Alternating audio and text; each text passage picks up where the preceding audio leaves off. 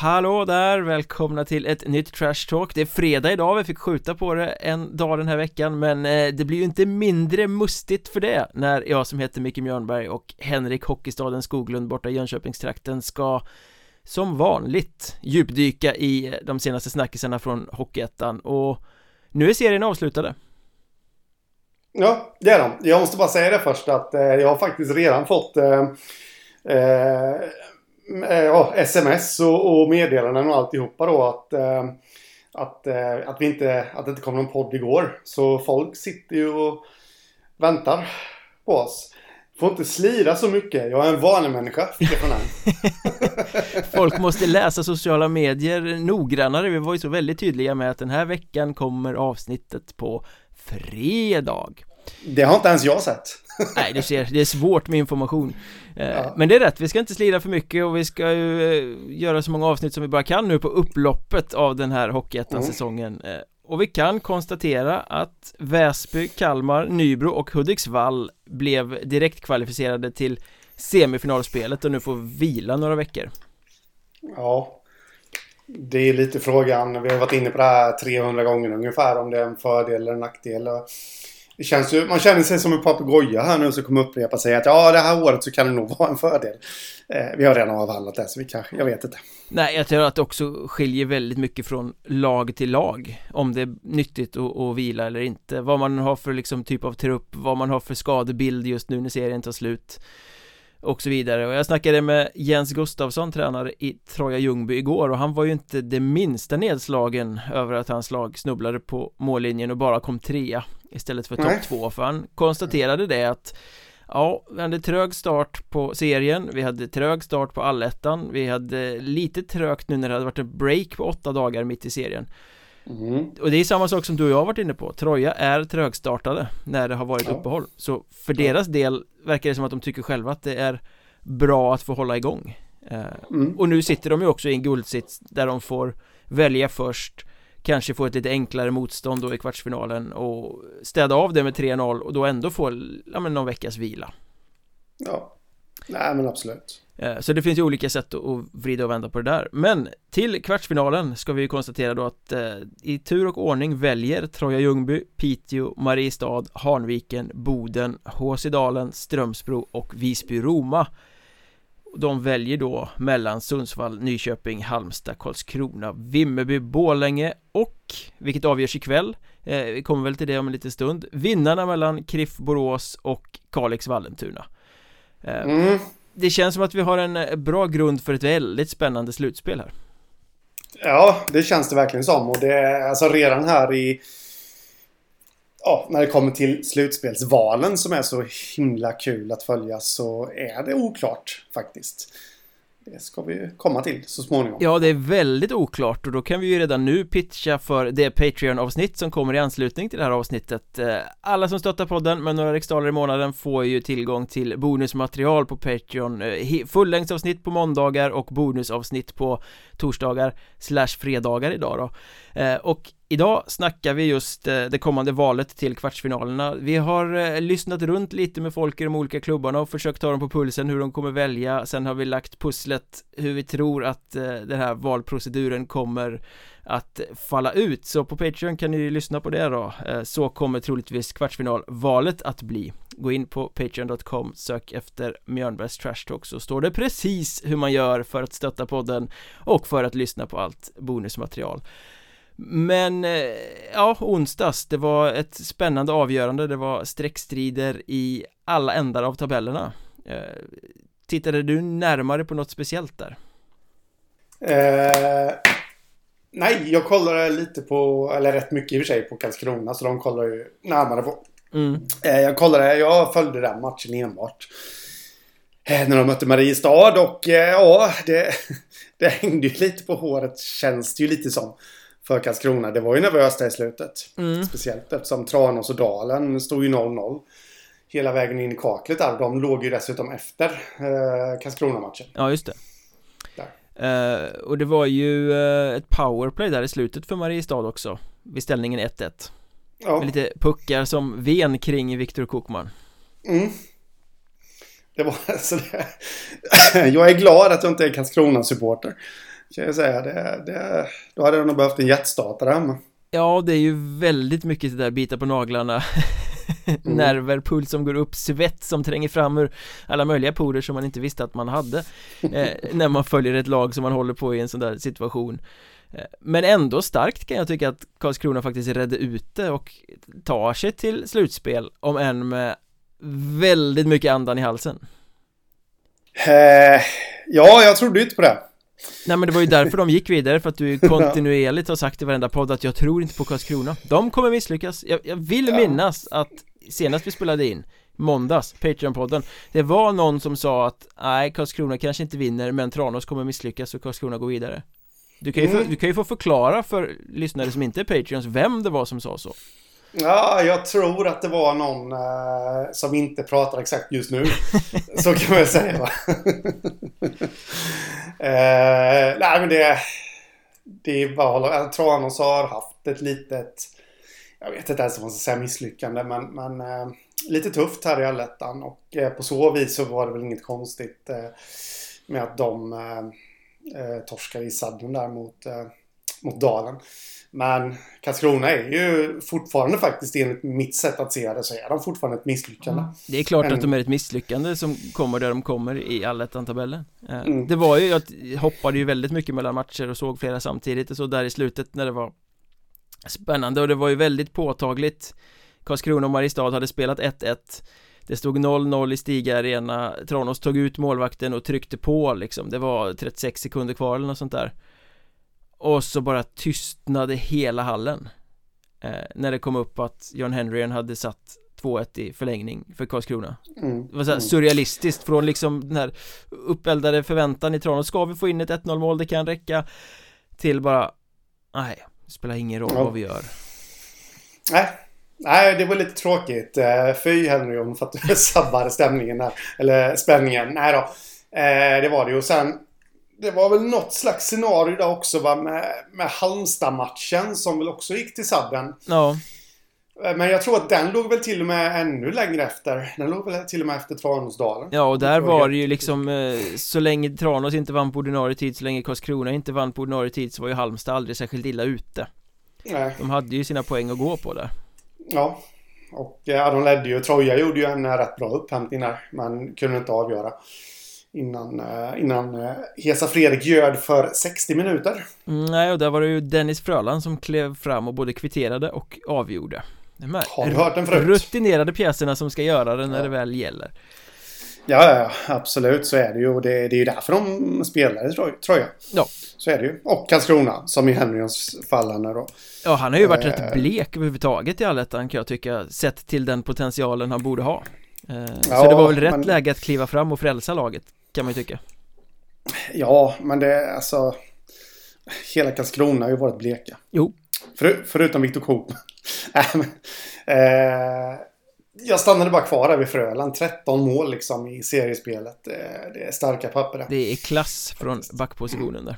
Ja. ja, men så är det. Men eh, nej, det är väl ingen direkt i Karlskrona som har färgat jättemycket. Men vi får se ifall de kommer igång nu i slutspelet. Ja, vi har ju ett scenario nu, eller vi har två scenarion skulle jag vilja säga. Antingen så fortsätter Karlskrona eh, på inslagen väg Det vill säga gör vissa bra grejer men är ojämna i matcherna och blir lite stirriga i försvarsspelet och Får inte alls ut den potentialen de haft. Alltså fortsätter de spela som i allettan då Kan man ju vara ganska övertygad om att de åker ut med eh, Liksom buller och bång redan i kvartsfinalspelet. För då finns det ingen motståndare som de tar över bästa fem matcher. Eh, nej, Men nej, det kan ju också bli så nu att det här laget har spelat under ofantligt stor press De har haft tyngder på axlarna. Nu kan de ju själva ändå, även om vi tycker att det är ett fiasko att de kommer där de kommer i eh, liksom eh, allettan så har de ju Genom att ändå ta sig till slutspel har de ju undvikit den värsta förnedringen, det största misslyckandet det kan mm. ju bli så att det släpper lite nu, att man kan bli lite bekvämare och att det liksom bara Nu är det bonus, nu är det roligt framåt, nu kan vi spela loss liksom Var det hela friden har den där Henrik Skoglund emot Karlskrona? Tänker säkert folk när jag kommer säga det jag kommer säga nu men eh, Nej, jag tycker faktiskt att det är ett misslyckande och fiasko ifall de åker ut i en kvart också. Ursäkta mig. Nej, men nu är det som det ska vara. Du både eh, ja. bäsar Karlskrona och hostar på samma gång. Du kommer älskarna, ja. älskarna kommer lyssna dig. Nej, lyssnarna kommer älska dig. oh, det där lät hemskt. Nu blev det Snuskpodden. Vi, vi stryker det där. Ja, du, du får tänka på att min son brukar sitta och lyssna på den här podden. Så nu får du, eh, han är bara tio år, inte ens det, han är nio år. Vårda eh, språket Mjörnberg. Ja, ja precis. Eh, det jag skulle komma till, det är, nej jag tycker att det är ett misslyckande ifall de åker ut i en kvart. De, alltså, de har ett sånt lag som ska ta en kvart. Sen kanske man inte kan säga att, jag menar en semifinal, ja, tuff tight alltihopa, då är det bara bra lag kvar. Ja, men då går vi väl kanske upp på en lite lindrigare skala där. Men nej, så jag tror inte, jag slår fast där att de kan inte slappna av nu. så är det. De, de ska förbi kvarten, så enkelt är det. Och de har målvakt till att kunna göra det nu också, i Kokman där. Och om de inte kan slappna av, då vill du väl också då framhärda att de kommer fortsätta spela lika kackigt som de har gjort så här långt? Ja, men det känns, jag, jag har lite svårt att se hur det här skulle kunna vända faktiskt. Jag tycker de slarvar så ofantligt mycket. Det känns lite som... inte jättemycket liknelser, men du kommer ihåg Väsby förra året? Ja. Eh, lite nonchalanta, lite slarviga. Det är väl... Jag vill nog inte säga att det är nonchalant över Karlskrona, men det är jätteslarv. I eh, just uppspelsfasen. Det är ju så att man blir gråhårig. Sen har du väl också, om du ska fortsätta dra paralleller till fjolårets Väsby, ganska många stjärnor. Som kanske ja. inte gör det fulla jobbet hela vägen ut. Nej. Nej, så är det. Uh, och där, där måste man ju faktiskt säga lite om vi ska... Vi har ju ja, kritiserat vet jag inte, men vi har ju ifrågasatt Erik Karlsson en del. Mm. Den förre tränaren. Men han hade ju ett bättre poängsnitt än vad Magnus Sundqvist har. Uh, I Karlskrona. Så det är ju... Jag vet tusan om det här är en tränarfråga. Problemet sitter i spelartruppen. Ja. Ja, men det blir intressant. Och, jag håller det, mm. till skillnad från dig, inte alls för otroligt att det faktiskt kan lyfta lite för Karlskrona nu. Mm. Att de... Eh, och mm, märk väl vad jag varit inne på innan också. Jag tycker att Karlskrona ska byta sportchef. Ja men det, det, det, vet jag ju att eh, många Karlskrona-fans vill också och, och eh, mm. jag är tveksam till den Jag, jag ger inte mycket mm. för den kritiken mm. ja, Han har inte lyckats sätta ihop ett äh, lag här nu på två säsonger som, äh, som kan vara med och konkurrera Fast i så fall såklart. borde ju Karlskrona göra rent hus i hela föreningen och sparka ut varenda jävel som sitter på det där väl tilltagna kansliet och klubbchef och styrelse och allting liksom För de har ju misslyckats allihopa Ja, men det är ändå det sportsliga som fallerar. Eh, och där är ju Sundlöv högst ansvarig. Han har ju såklart haft god hjälp, jag kan inte tänka mig något annat. Haft god hjälp av eh, både Erik Karlsson och så Sundqvist lite kort här nu då i att sätta truppen. Men det är ändå han som är ansvarig och eh, han har inte lyckats. Så jag vet inte tusan om jag känner att det är en tränarfråga. Vi får väl se vad det blir för tränare nästa säsong. Eh, det blir väl Sundqvist för han skrev väl längre avtal va? Skrev han verkligen på det? Jag tror det, jag tror han skrev för nästa säsong också. Mm. Jag vet inte tusan ifall eh, man ska Ja, vi sparar den diskussionen. Ja, det, vi, vi har fler poddar att återkomma till det. Men Tranås då, de bommar slutspel här, de blev det laget som eh, Som föll på mållinjen. 0-1 i förlängningen hemma mot HC Dalen. Det var ju bara av akademisk betydelse i och med att det redan var avgjort innan den där förlängningen drog igång. Eh, Är Tranås ett misslyckande? Nej, besvikelse. Misslyckande vet jag inte. Alltså de, de har haft några tunga säsonger. Jag tycker väl inte att de har kommit upp så himla mycket den här säsongen. Men de har ändå fått, det känns som att de har börjat bygga på någonting här nu i alla fall. Lite lugn och ro och alltihopa. Och, mm, Kanske lite, ja jag vet inte. Jag, jag har svårt att säga om besvikelse skulle jag vilja säga. Ja men de har hittat tillbaka till banan igen efter några mm. riktigt bedrövliga år. För två säsonger sedan var de i negativt kval. I fjol bommade de allettan och var sen totalt slutkörda när de gick in i play-in mot Halmstad och orkade inte. Men i år tar de sig ändå till allettan. De är ändå med och slåss om en slutspelsplats hela vägen in i eh, liksom sista omgången. Jag kan känna att sett till förutsättningarna och var de kommer ifrån Så eh, ska de ha godkänt för sin säsong godkänt med ett litet minustecken bakom kanske men Men det är liksom, jag tippade dem under strecket inför allettan eh, Just av den anledningen att Det kändes liksom som att de hade kanske inte det där lilla, lilla extra ehm, Och så blev det ju Så att, eh, ja men helt, helt okej okay säsong även om det såklart är en besvikelse att inte gå till slutspel Ja, absolut. Eh, så är det Men eh, nej, men jag delar väl din uppfattning där. Till stor del. Att jag hade ju dem inte utanför slutspel. Jag hade ju Mariestad utanför slutspel.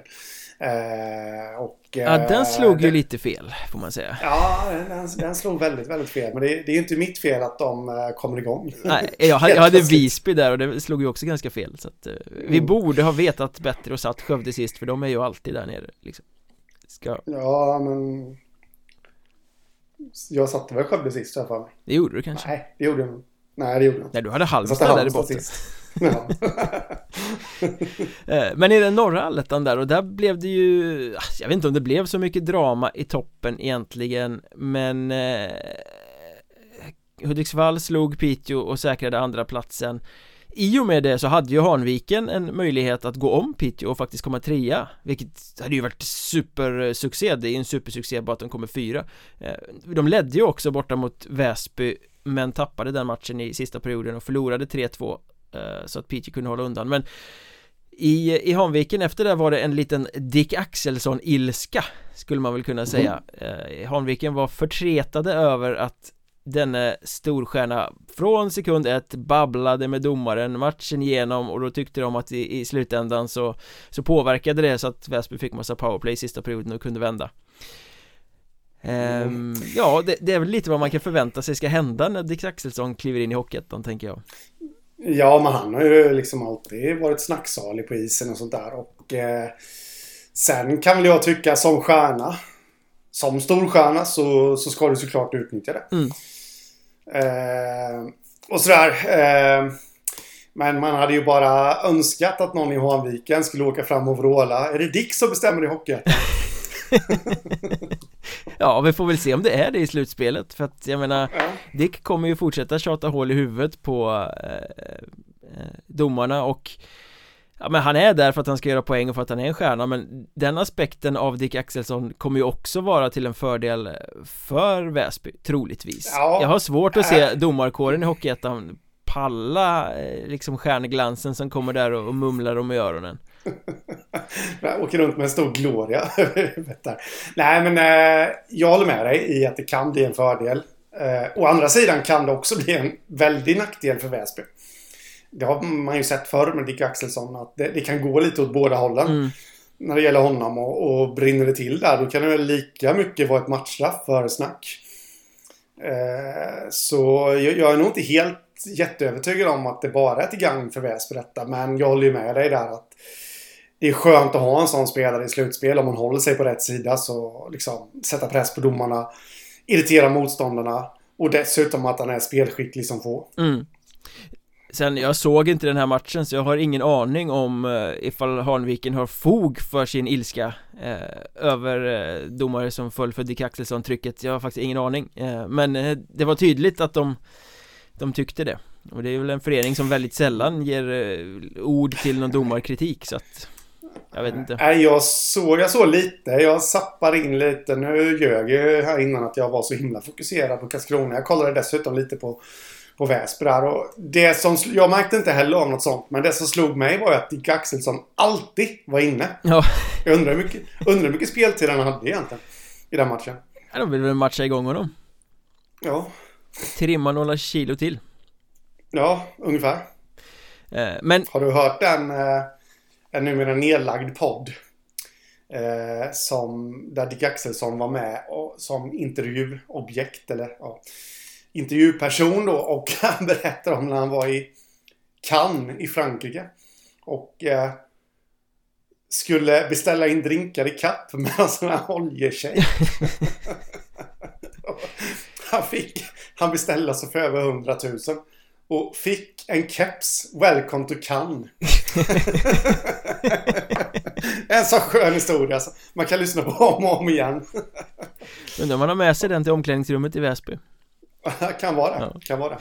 Men den stora spänningen i eh, norra allettan var ju egentligen eh, eh den direkt avgörande matchen mellan Lindlöven och eh, Nyköping eh, vinnaren tar allt i stort sett. Vann Lindlöven under ordinarie tid så gick de till slutspel eh, Vann alla andra resultat och Nyköping gick till slutspel. Och det blev ju Nyköping i slutändan som vann med 4-3 Var en ganska konstig match. Jag fokuserade mest på den faktiskt under den här avgörande kvällen och det Nyköping som spelade första perioden har jag nog inte sett på hela säsongen. De var liksom kontrollerade, bestämda. De gick ut och tog taktpinnen, styrde tempot, styrde spelet. Sen var ju förvisso Lindlöven jävligt darriga eh, Nervösa. Kände mm. historiens vingslag i Lindehof förmodligen För de har ju en tradition av att ha den här typen av matcher. Allting i egna händer, vika ner sig. Eh, men så kom de ut där till andra perioden och det var som att någon hade stått i omklädningsrummet och sagt att well well eh, Nu kan det i alla fall inte bli sämre eller värre. Eh, Och då sänkte de axlarna, kom ut, vände på steken till 3-2 Flög över Nyköping som plötsligt bara var Passiva och gråa igen ja. Men Nyköping hittade tillbaka till det här bestämda från första perioden i den tredje perioden igen Och vände matchen på nytt. Eh, Väldigt imponerande. Så i slutändan så jag skulle vilja säga att Lindlöven vek inte ner sig den här gången Men Nyköping eh, hittade en nivå till och spelade sig välförtjänt till i slutspel. Mm.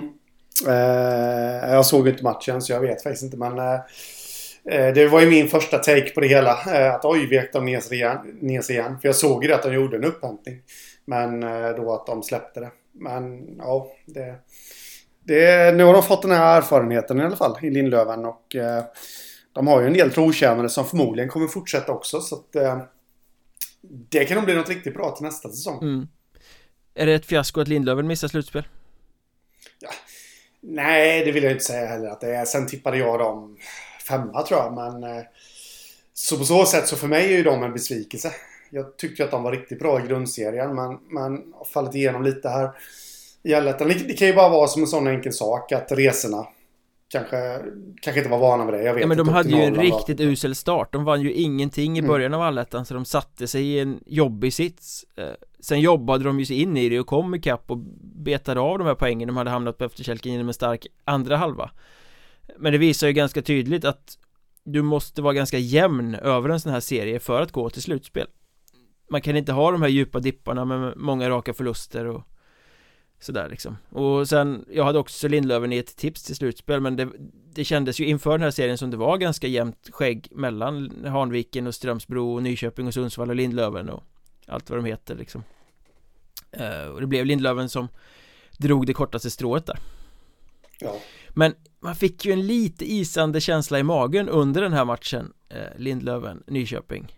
Uh, Jag vet inte om du följde den diskussionen men Alexander Stensson spelade ju. En av mm. Nyköpings bästa backar och Alexander Stensson fick ju match penalty för kicking i omgången innan borta mot Boden. Ja just det, ja men det snappade upp där. Och då fick man ju sån här känsla, oh nej Oh nej, bara de inte har gjort ett sånt där billigt misstag nu och spelar en spelare ja. som skulle vara avstängd så att vi får ett jävla kaos ja. när det här är färdigspelat uh, För tänk dig att att eh, liksom Nyköping vann matchen och sen efteråt så kommer det en protest, ja men ni använder otillåten spelare och så mm. får det strykas det hade, det hade ju inte varit det avslutet man ville ha på på säsongen på något sätt Nej Men jag blev ju tvungen att undersöka det här under matchens gång då och dra i lite mm. trådar och skicka ut lite frågor. Hur kan Stensson spela? Han fick ju matchpenalty. Han, han mm. eh, borde ju varit avstängd. Men det är tydligen så i år att allting blir inte avstängning. Allting går upp till någon disciplinnämnd på något sätt och det är inte givet att bara för att man fick ett match penalty så kommer man vara avstängd. Jävligt luddigt. Jag förstår faktiskt inte riktigt hur det hänger ihop det där. Jag tycker att det var ganska praktiskt när det var så att man visste att GM, inte säkert avstängning, MP alltid en match mm. avstängning och vidare utredning mm, Ja det får man nästan ta och utreda. Speciellt då med de långa väntetiderna i, i Hockeyettan när det ska upp till disciplinnämnder och alltihopa så känns ju det lite halvt risky faktiskt. Eh, med en sån sak. Men vad jag har lärt mig genom eh, åren är ju att Sen vet jag att det har hänt på något sätt. Det var ju Boden förra året som hade en otillåten spelare tror Det var ju Henry Tamminen eh, som ja, var reggad som tryout Internationell ja. tryout men spelades i truppen ja. på något, Men det kom ju fram långt senare Ja, alltså det, jag, jag kommer inte ihåg men vad jag har förstått så ska det ju vara så att är du registrerad i det här OVR-systemet som jag tror att det heter. Då ska du inte kunna, alltså som att du har fått en, att, att du är avstängd helt enkelt. Då ska du inte ens kunna registreras in till match. Nej, så är det. Eh, och i och med att han står med på laguppställningen så, ja, då måste det ju ha varit korrekt helt enkelt. Ja, de hade ju då på något sätt, för jag tror Nyköping själva var väldigt oklara över får vi använda honom eller får vi inte använda honom? Eh, men mm. de hade väl fått något besked från någon eh, ordförande i någon disciplinnämnd att nej det verkar som att den här kicking match penaltyt var felaktigt eller domaren hade missuppfattat det på något sätt så det kommer inte bli någon mm. vidare avstängning eh, Att de hade fått något förhandsbesked på det Att han var tillgänglig att registrera i det här systemet Eh, och att han därmed spelade. Så det var ju skönt, slapp vi liksom hålla på och, och grotta i en sån där skandal liksom? Otillåtna ja, spelare. rätt, rätt tråkigt ändå, vi gillar ju skandaler Ja fast det hade inte varit kul för varken Nyköping eller Lindlöven om det hade blivit ett sånt liksom Nej, nej. Skitslut på det. Så att säga. Men eh, han, han, var tillgänglig att spela alltså så att eh, Nyköping vidare. Ja.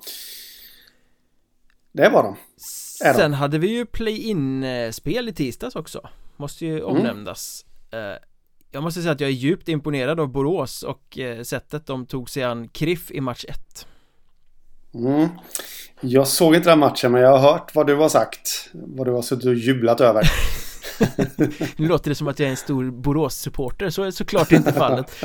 Eh, Men Ja, men jag tyckte det var ganska talande för eh, Micke Tisell stod inför matchen i intervjun där i tv-sändningen. Borås gör för övrigt väldigt bra eh, webbsändningar kan jag tycka för att fortsätta säga hurra för Borås.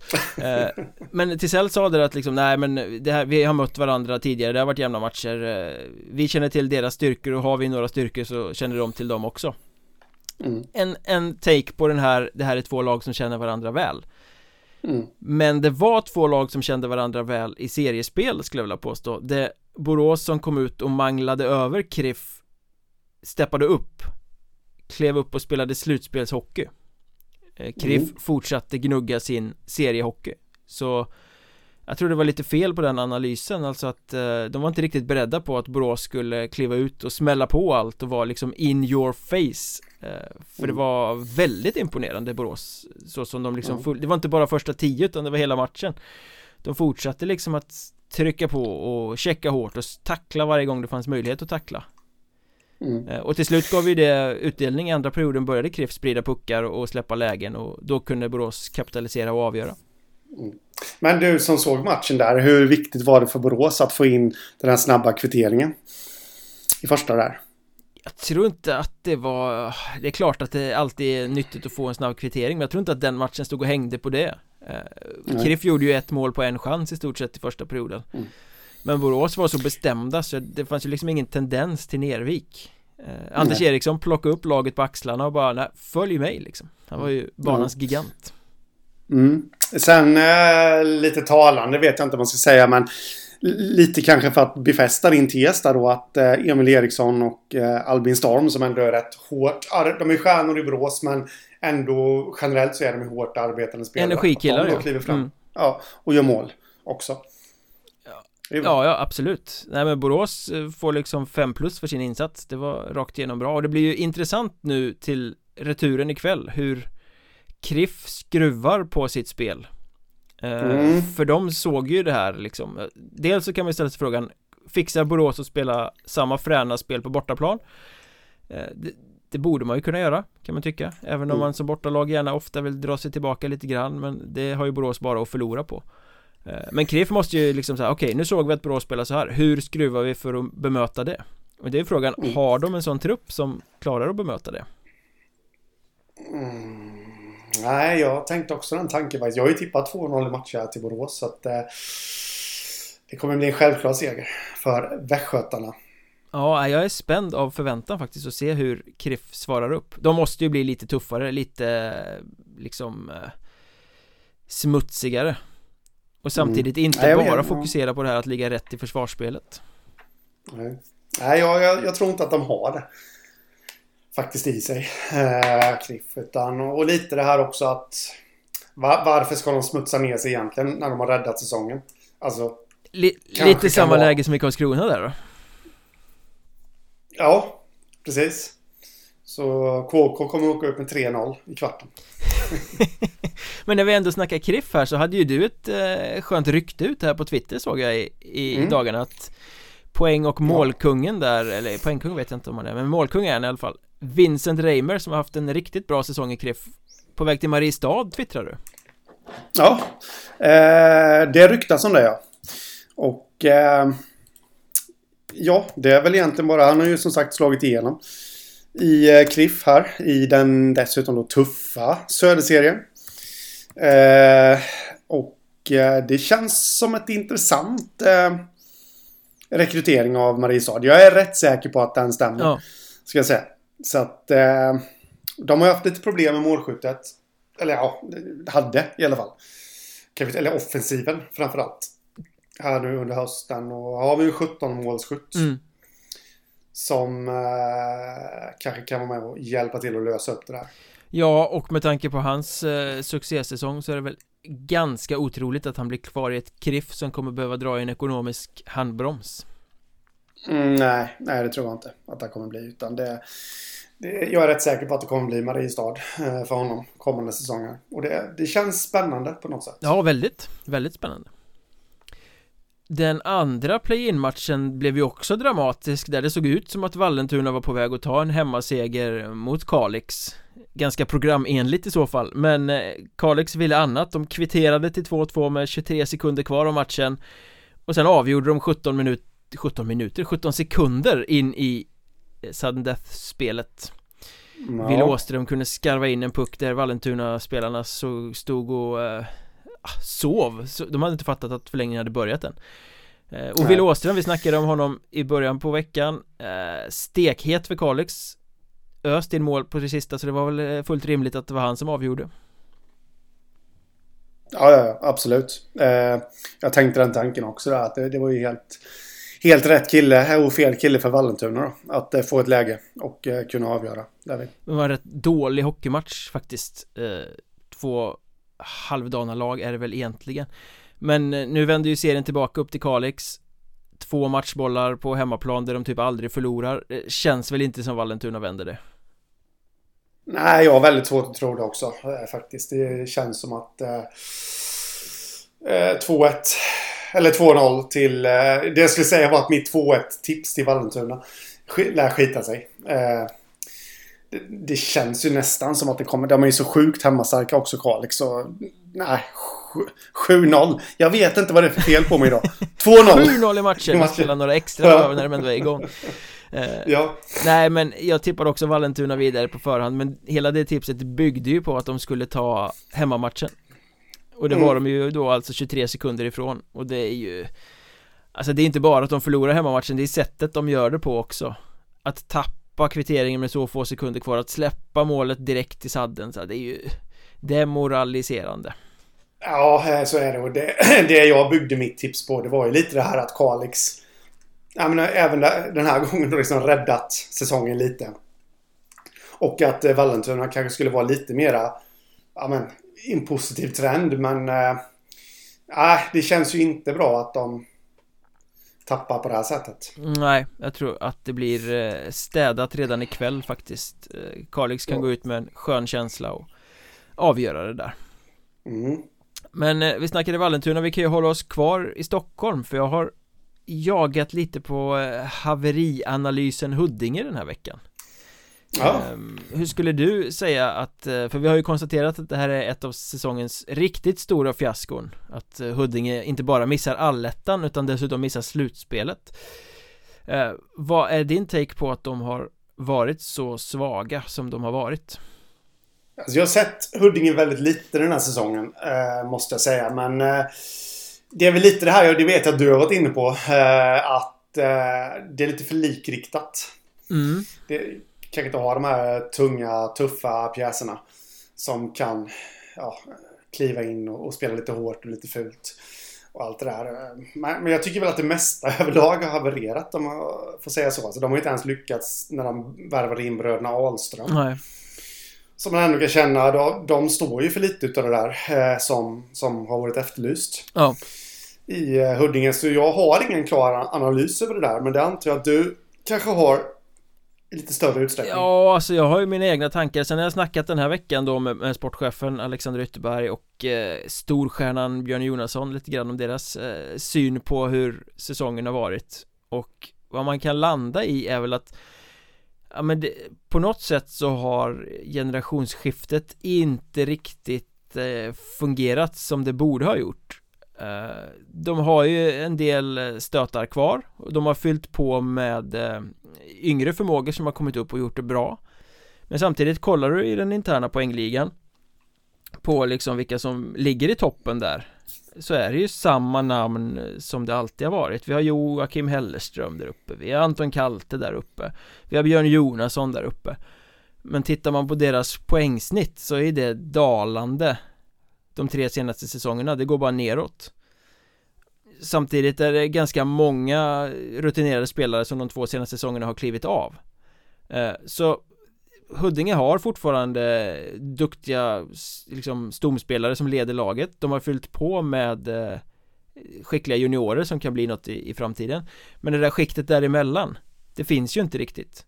Det känns Nej. som att de har liksom eh, De har saknat något där för de här juniorerna kan ju inte komma upp och förväntas leda på något sätt. Så de har jag tycker de har saknat mittenskiktet i, i, i nyrekryteringen på något sätt.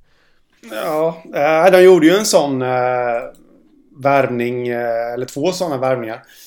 Eh, Marcus Collin bland annat då, som man väl får säga är en lite mittenskiktspelare. Men, men det har ju inte visat sig att det har fyllt ut tillräckligt. Så, eh, men, men vad tycker du då? Ska de göra rent hus? De rutinerade? Ja, nej det tycker jag väl inte att man ska göra Men man, man måste nog tänka om lite och det var de väl inne på själva också att eh, det kommer nog bli lite utrensning eh, Alla kommer inte nödvändigtvis få vara kvar och eh, tränarpositionen är ju givetvis uppe till diskussion Jag har väl svårt att se Peter Nylander, vad har han gjort? Tre år eller något sånt där va? Som huvudtränare ja. Efter en så här dålig säsong Så blir ju inte han kvar eh, Det har jag väldigt svårt att se Eh, så vi får väl se. Eh, och de var väl inne lite på det att hela den här kravbilden kanske har blivit lite lägre i omklädningsrummet än vad den har varit tidigare om åren när det har gått bra. Man har tummat lite på det. Eh, och att Geisten sjönk lite under säsongens gång i takt med att resultaten gick emot och att de som har slutat Många av de här trokännande spelarna som har slutat har haft den här inre glöden i sig att eh, liksom, man vill vinna varje kamp på isen alltid oavsett vad det är för match. Och att det är någonting som eh, man inte kan liksom plocka fram hos en spelare, det måste finnas där. Så på något sätt handlar det väl kanske om att Huddinge, det de värvar måste vara lite mer karaktär eh, karaktärsspelare helt enkelt. Och det går väl hand i hand med det som jag brukar ha som käpphäst att de bara är offensivt flärdiga och inte så smutsiga. Mm. Kan vara så. Ja, så vi får väl se. Det, det lär nog bli eh, en hel del nytt i Huddinge i alla fall till, eh, till kommande säsong. Jajamän. Sen fick vi ju en, eh, en tränarcomeback här i veckan också. Kommer Perra Jonsson rädda Forshaga? um, ja, det tror jag. Men jag tror inte att det beror så han kommer rädda dem ännu mera Ja precis, precis, jag tror vi har exakt samma analys här att ja, ja. Forshaga kommer klara sig kvar i Hockeyettan via kval och det kommer bero på att det är så erbarmligt dåliga lag som kommer från division 2 och ska mm. kvala mot dem Ja Nej men det, det är ju så jag känner också så att eh, jag tror inte att det spelar men det, det är klart att det blir ännu en boost liksom. Han är ju en, eh, han är ju urtypen av nödlösning Per Jonsson kommer in med med en helt egen stil liksom och är skön och men ställer ändå krav. Eh, så att eh, ja, nej, det, det, det, är spännande med, med sådana namn in i alla fall. Den ultimata brandsläckaren. Ja, han jobbar ju som brandman, eller har gjort i alla fall. Ja, nu är han, väl pensionär va? Är han pensionär till Jag tror det. Ja, där ser man. Det, det, jag har lite halvdålig koll på, eh, på det här faktiskt, hur, hur han ligger till. Ja men sen, sen, han är ju känd för att han hoppar in i lag och så räddar han dem. Han tog Leksand från jumbo-placeringen i Hockeyallsvenskan upp i SHL i den här klassiska mm. play out, play in, play Shuhei eh, serien mm. mot Modo. Eh, Han skulle rädda Oskarshamn och det gjorde han så starkt. Han fick hela säsongen inställd när han hoppade in i Oskarshamn så att de klarade sig kvar i covid-säsongen där Det var jäkligt smart ja, av honom att utnyttja sina kontakter drag. i Kina faktiskt. måste jag säga. Eh, men nu ersätter han alltså Tim Rivers i eh, Forshaga-båset och eh, ja, men det är klart, det kommer vara bra för Forshaga, de kommer få lite go och lite skön känsla med honom in där Men eh, som sagt, kvalet ser ju svagt ut, framförallt nu när den storfavoriten att kliva upp Arboga lyckades fjonga bort sig själva i något playoffmöte med Kil De eh, liksom torskade två hemma där i playoff och tryckte på och tryckte på och tryckte på men Kil gjorde en bragd då och lyckades vinna. Kil fick ni sa de då, men eh, Kil fortsätter ju imponera de slog ju Falun här nu, eh, i och för sig på hemmaplan.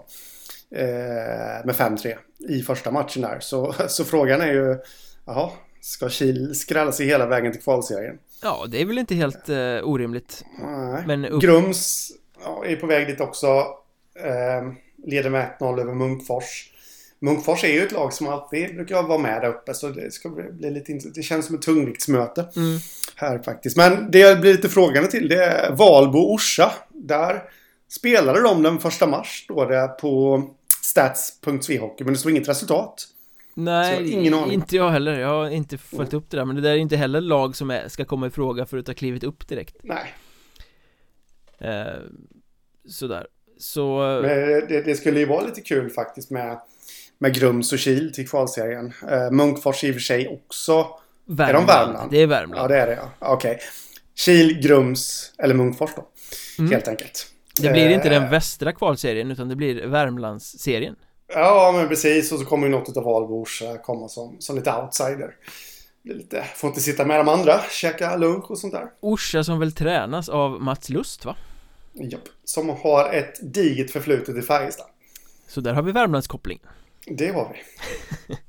Har vi inte Pajen där, men han har nog uh, mas va? Ja, men han drog ju utomlands va? Vid deadline har jag för mig att jag läste någonstans Det gjorde han nog Det gjorde han nog Däremot så har ju kvalet i syd blivit en snackis För Aha. där ska ju inte något Hockeyettan-lag vara med eh, Och då av det, Hela deras serieupplägg är ju eh, upplagt som så att eh, det var tre playoff-matcher som skulle ta fram tre lag som då skulle blandas i en fyralags kvalserie med ett Hockeyettan-lag mm. Nu fick de lite snabbt rita om det där och precis innan de skulle börja spela playoff så kom den väldigt märkliga lösningen att bäst rankade förlorare i det här playoffspelet kommer också gå till kvalserien Mm, och då menar du bäst rankad efter all tvåan då eller? Ja, precis Ja.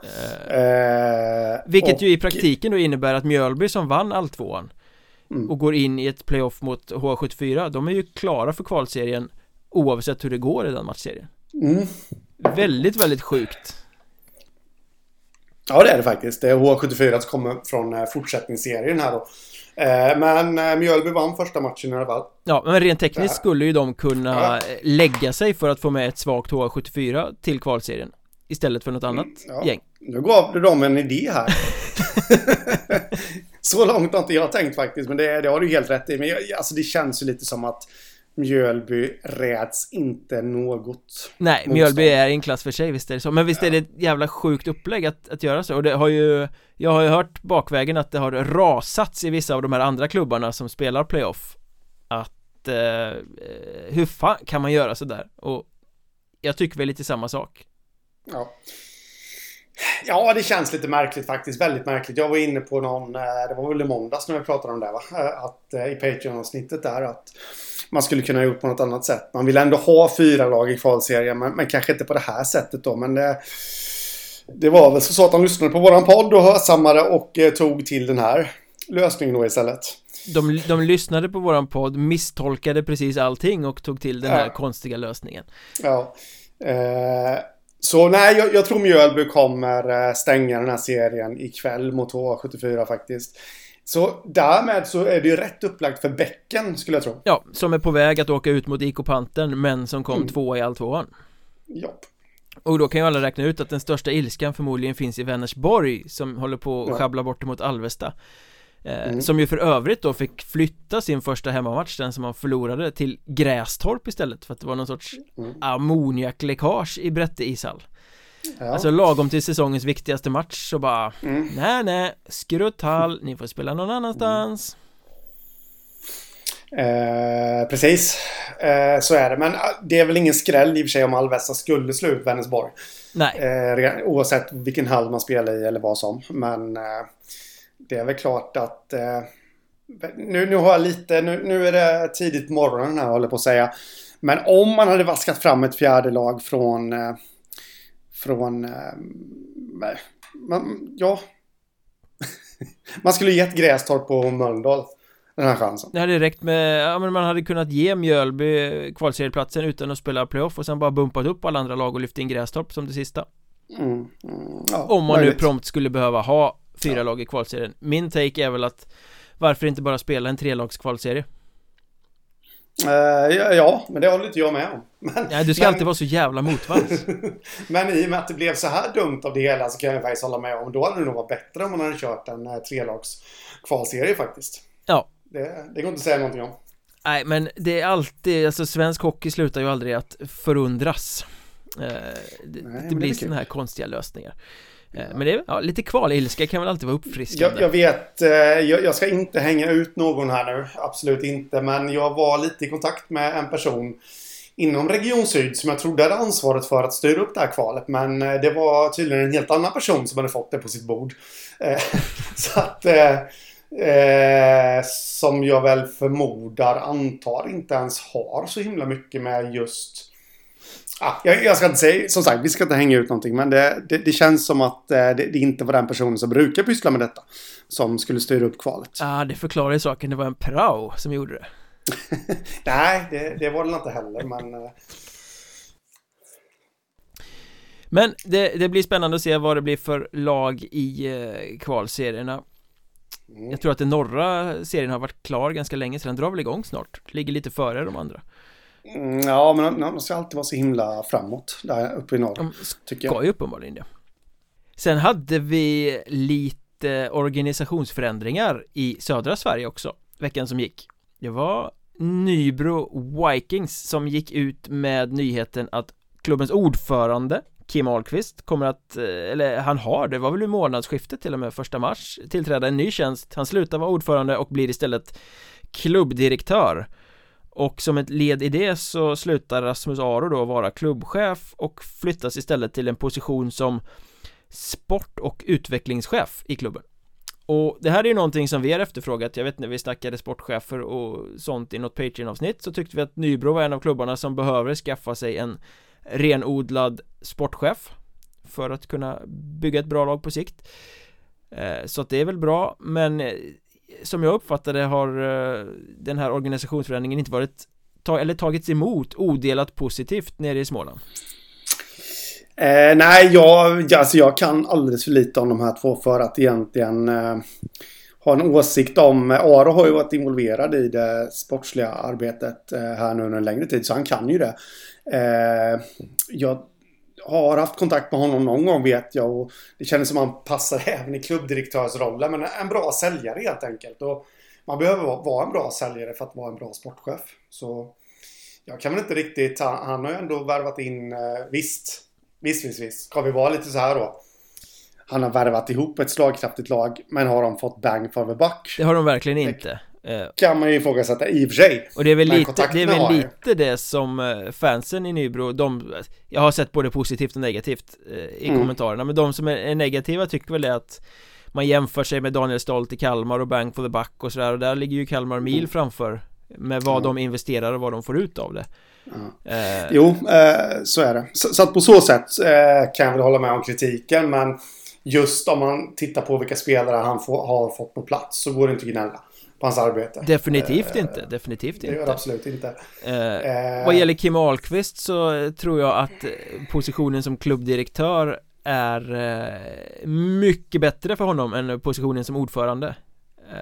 För han är mm. ju en driftig person, han vill vara med överallt, pilla i allt Synas mm. ganska mycket, han känns klippt och skuren för den här som kan vara klubbdirektör, jobba med det här i klubben och vara lite mer operativ ja. på det sättet som ordförande kan han ju framstå som en som eh, syns lite för mycket och eh, pillar lite för mycket Så att eh, här, här hamnar han nog mer i en roll där han kommer vara till enorm nytta för klubben tror jag Det är bra att ha den typen av driftig person Som också är en risktagare inom rimliga gränser eh, På en sån position Ja. Så det tror jag blir eh, bra. Sen vill jag...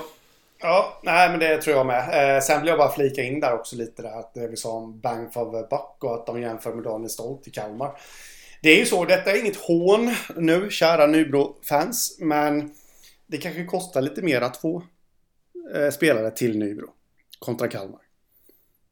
Ja, fast, man, fast man kan ju fortfarande stad. bo i Kalmar om man spelar i Nybro så... Ja, men du vet då, då ska du ha bensininsättning Ja, nej men Daniel Stolt är väl en av Hockeyettans bästa sportchefer så att eh, det, är väl, det är väl ett bra mål att sikta mot. Nej, men för skämt åsido här så det, det var faktiskt lite, lite skämt där. Eh, det som skiljer dem åt kanske då är att Stolt har ju det här ögat för att kunna se någonting som kanske är lite halvbra just nu men ska bli väldigt bra i deras miljö. Mm. Medans Nybro och eh, Aro där kanske mer har varit ute efter färdiga stjärnor. Eh, så, som redan har bevisat sig. Ja, jo men så är det. De, de, blir de blir absolut, visst är det så. Eh, och det gör ju hela den här organisationsförändringen jag skulle vilja säga så här Den är superpositiv för Nybro med, med rätt personer på rätt platser Om de blir kvar i Hockeyettan mm. För då kommer man kunna bygga det här jättebra eh, på det här sättet Men Tar de klivet upp i Hockeyallsvenskan, vilket vi inte alls ska hålla för otroligt för att de är definitivt en av kandidaterna som kan lyckas med det nu på våren Ja men då har vi ju ingen erfarenhet av att bygga Hockeyallsvenskt lag här alls. Eh, Och det har vi varit inne på tidigare, Nybro kommer ju inte kunna fortsätta bygga som de har gjort i ettan i Hockeyallsvenskan för Nu står de först i kön och kan värva de här färdiga stjärnorna. I Hockeyallsvenskan står de sist i kön och kommer inte vara förstahandsvalet för stjärnorna utan då måste man vara lite mer Daniel Stoltish och, och hitta eh, jokrarna Fynden som ligger på reahyllan men som blommar ut liksom Eh, ja, så är det ju. Sen, eh, ja, nej, nu har ju de, eller Aro då visat att han är en sån som är väldigt bra på att rekrytera färdiga stjärnor. Eh, men det, i sådana fall så blir det ju upp till bevis för honom att han kan jobba på det andra hållet också där. Men så du menar alltså, alltså nu att alla Nybro-fans ska sitta och hålla på Troja i kvalserien? Exakt det är, det, det är, precis det jag menar. Uh, Nej men jag är, jag förstår oron och kritiken som finns bland vissa Nybro-supportrar efter det här. Det kan se lite såhär svågerpolitikaktigt ut Att man lyfter sin ordförande till klubbdirektör och sin klubbchef till sportchef och sådär liksom att det är några få personer som kör racet i klubben men eh, Ska jag ställa mig på någon sida så är jag nog faktiskt eh, positiv till den här eh, organisationsförändringen som man gör. Jag tror att det är i alla fall ett kliv i rätt riktning för Nybro mm. Mm. Ja det kan det mycket väl bli men nu ska vi dra vidare till Patreon och då ska vi inte snacka Nybro för de får faktiskt vänta tills det är dags att prata semifinal dit de är direkt kvalificerade med Kalmar, Väsby och Hudiksvall Men på Patreon ska vi snacka om det stundande kvartsfinalvalet på söndag sker det men hur kommer klubbarna att eh, välja? Ja, det ska vi verkligen grotta i nu. Gå, häng med oss till Patreon så så snackar vi om det. Och vill ni komma i kontakt med oss så finns vi på Twitter. Jag heter att Mjornberg, Henrik heter att Hockeystaden och poddens Twitterkonto Ja, det är i vanlig ordning att Mjornberg podd Nu är jag så sjukt taggad på, på de här valen så nu drar vi vidare. Det gör vi. Ha det gött. Detsamma. Tja